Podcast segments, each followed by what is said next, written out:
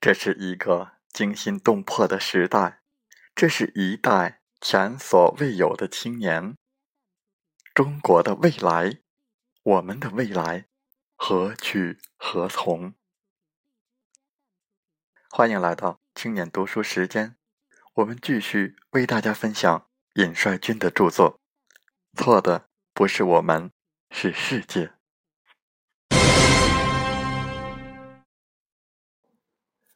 二零一四年，透明国际对全球一百七十五个评估国家和地区进行清廉印象指数排名，其中美国名列十七，位于前列。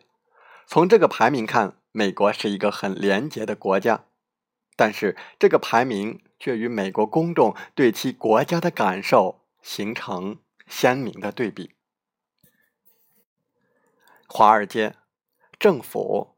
国会、媒体已经成为美国民众所厌恶的四大恶人。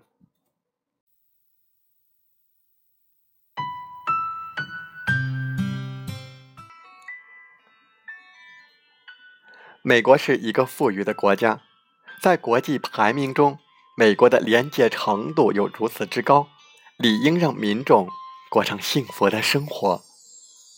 但是为什么会产生如此相反的社会现象？一面是美国廉洁排名靠前，另一面却是美国民众对国家的不满。笔者认为，透明国际的统计方法、统计数据存在某些问题。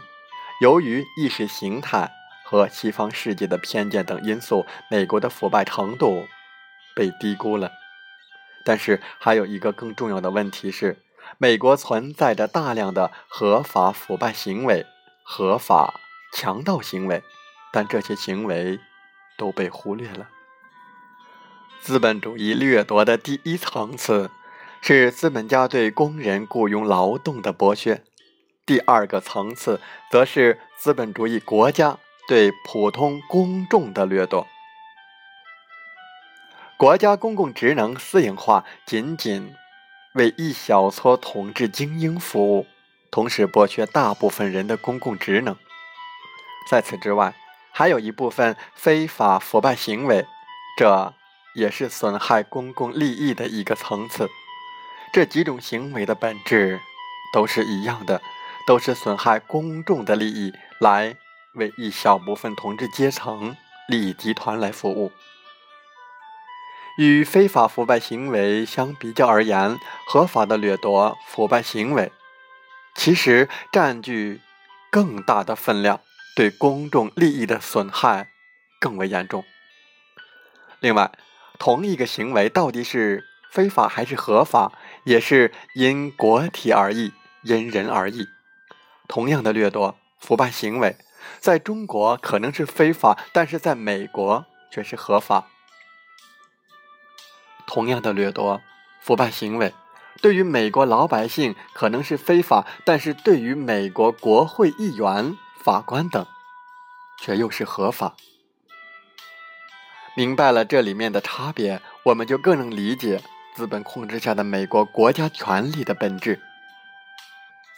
美国是一个政商财团一体的国家，一小撮垄断资本集团控制了国家的方方面面。三权分立下的行政、立法、司法存在大量的合法腐败、合法强盗行为，号称第四权力的媒体、国家暴力机器的军事部门、经济领域更是存在这样的情况。